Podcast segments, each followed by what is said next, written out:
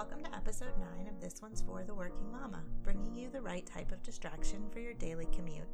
Join in the movement of working moms who own their choice to work and strive to achieve a life with their soul on fire.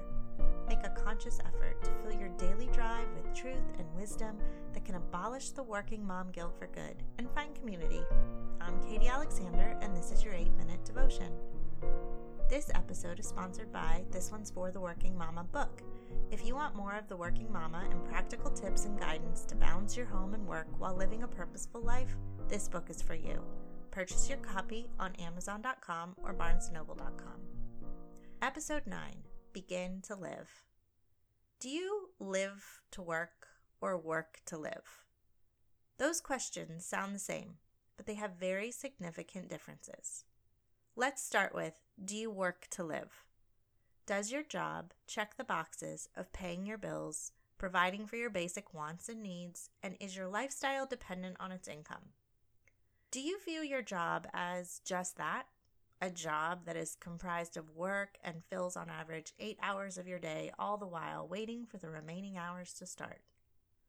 Or are you in the camp of the other question? Do you live to work?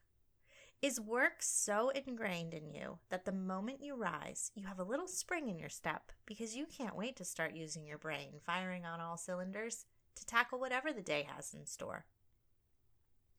Or maybe you're somewhere in the middle of those two questions. Your job is a job, but you like it enough to find joy in it.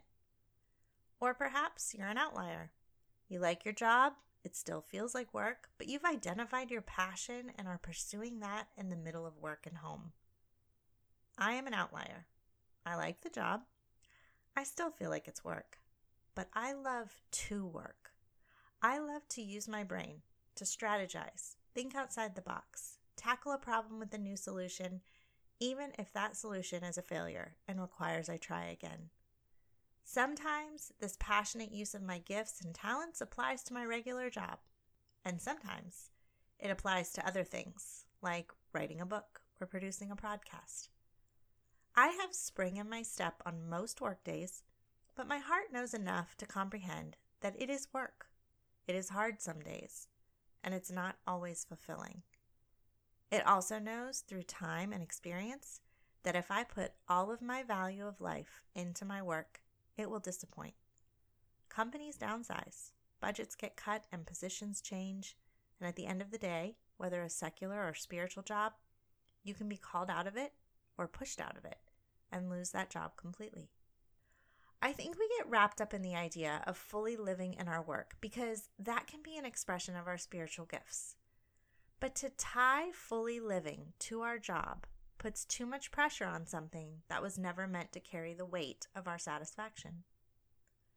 Proverbs 9 keeps talking about wisdom, and thankfully, if you listen to episode 8, we have a little bit better understanding of what that is. But in today's reading, I want to focus on just one verse, and actually just one small phrase within that verse. So let's look at Proverbs 9 6 together. Leave your simple ways behind and begin to live learn to use good judgment. In the grand scheme of life, your job is just a simple thing. It can change, it can grow in responsibilities and accolades, or it can disappear from your life completely by losing it or moving on. Your home is a simple thing.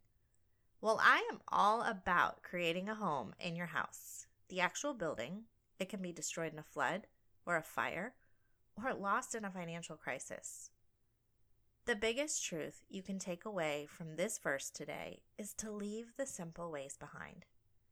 That doesn't necessarily mean you quit your job or you sell your house, but you leave the worry and the focus on those things as driving your happiness behind, and you actually begin to live.